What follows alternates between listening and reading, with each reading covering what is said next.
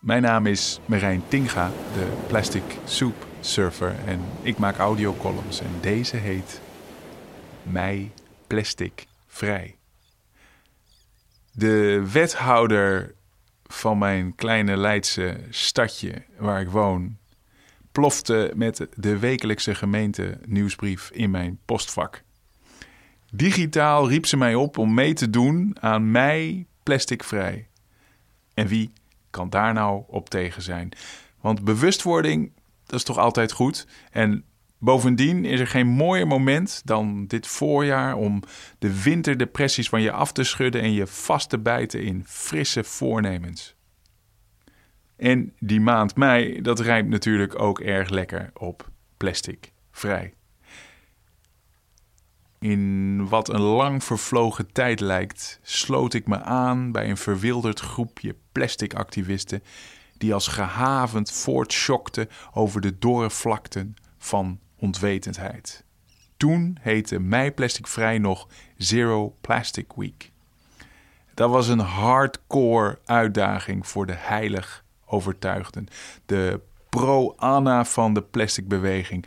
Een week plastic afzweren, dat is ondoenlijk. Tenminste, als je niet als een urban jager-verzamelaar de hele dag bezig kan zijn of wil zijn met markten aflopen en zelf deodorant maken. Facebook bestond al.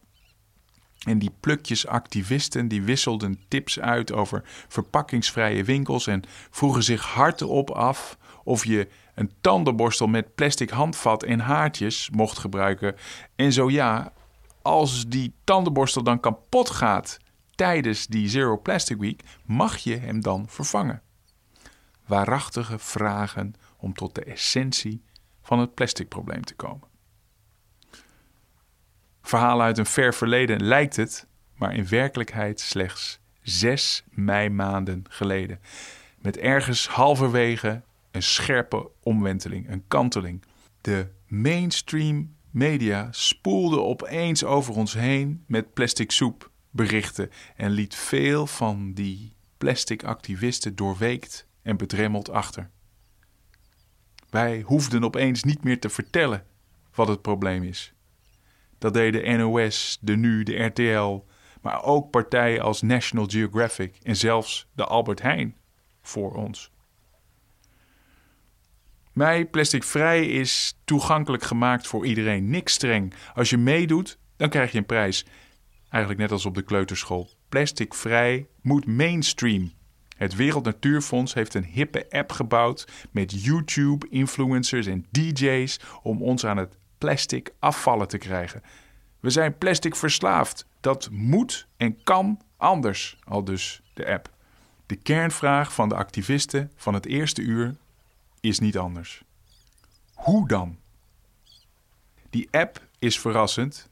Ik zou hem zeker downloaden, maar de tips van het Wereld Natuurfonds zijn dat niet. Neem je eigen tas mee en je eigen beker. Gebruik geen rietjes. Ga naar de markt.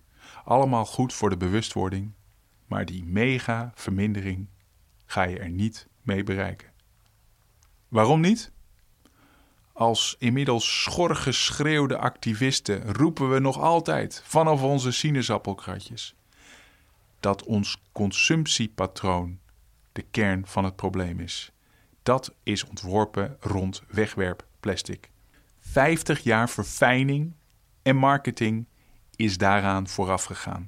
Zonder plastic geen efficiënte, goedkope impulsconsumptie.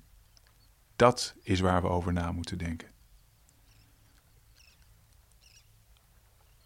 Om maar iets plasticvrijer te worden, moet het gedrag aan de basis mogelijk gemaakt worden. Onze Leidse wethouder gaf een schitterend voorbeeld met het invoeren van statiegeldbekers tijdens Leidens ontzet. Maar daar staat tegenover dat het overstappen van deze gemeente op nascheiding van huishoudelijk afval, mede door GroenLinks, een desastreuze stap is richting onwetendheid. En die is niet goed te maken door de NOS of door een app van het Wereld Natuurfonds. Om mensen het jaar door bewust te laten zijn van hun plastic gebruik is bronscheiding nodig. Zorg dat waar je ook bent, op school, op kantoor of bij de voetbalvereniging, je hetzelfde moet doen met je afval. Dat plastic afval scheiden een automatisme wordt zodat we als burgers met deze kennis en ervaring en vervolgens onze euro en stembiljet de echte verandering kunnen doordrukken in deze rond plastic ontworpen maatschappij.